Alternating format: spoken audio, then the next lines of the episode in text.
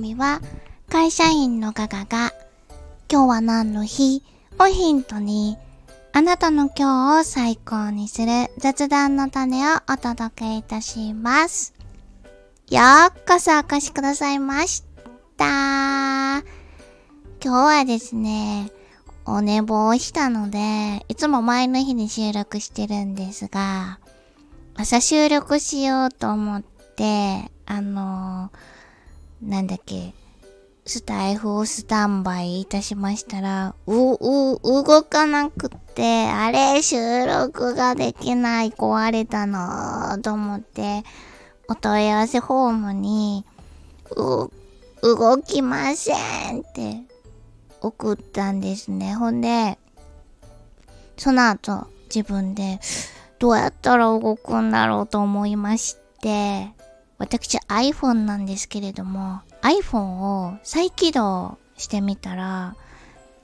できたんで、気を取り直して収録をいたしております。それでは、早速参りましょう。今日は何の日 ?11 月27日、日曜日です。ノーベル賞制定記念日。と、毎年ノーベル賞って皆さんニュースでご覧になったことがあるかなと思うんですが、授賞式が12月10日にオスロとストックホルムで行われてますよね。今日がノーベル賞制定記念日で、12月10日の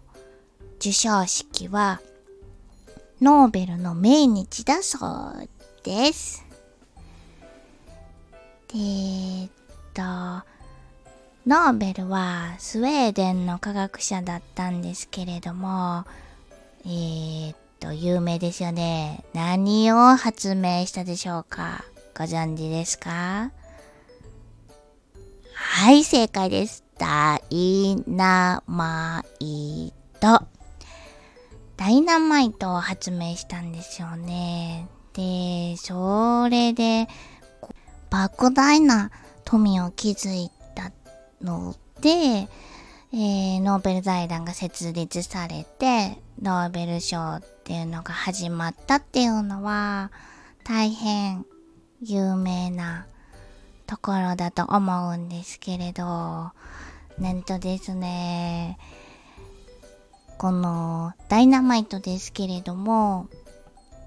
世界を豊かにするはず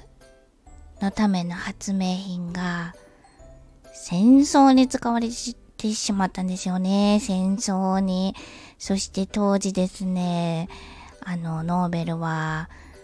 ダイナマイトを発明したことで戦争に使われちゃったので、死の商人と呼ばれてしまったんですよね。死の商人と。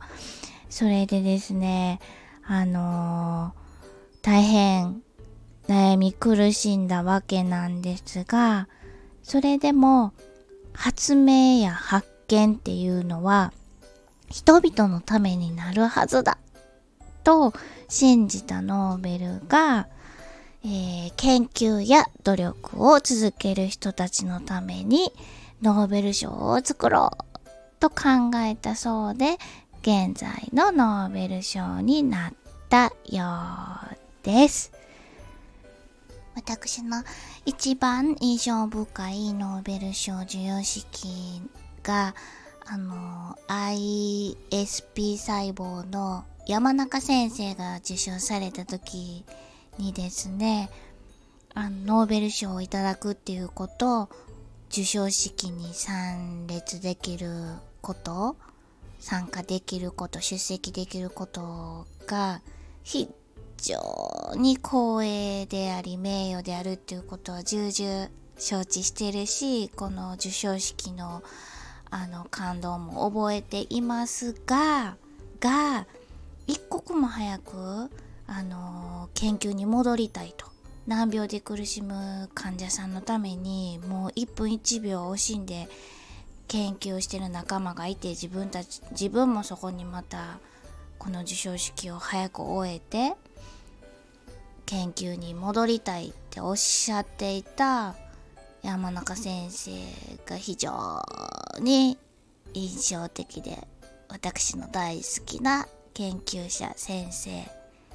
なんですけれどもあのー、他の方もそうだとは思うんですけどあの山中先生のあの授賞式を見せていただいてこのノーベルの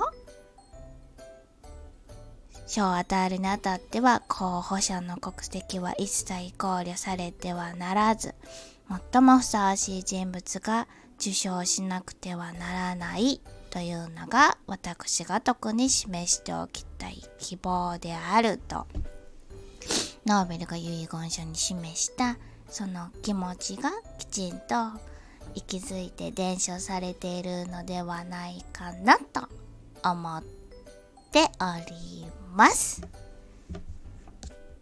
というわけで今日はこの辺りにいたしたいと思います。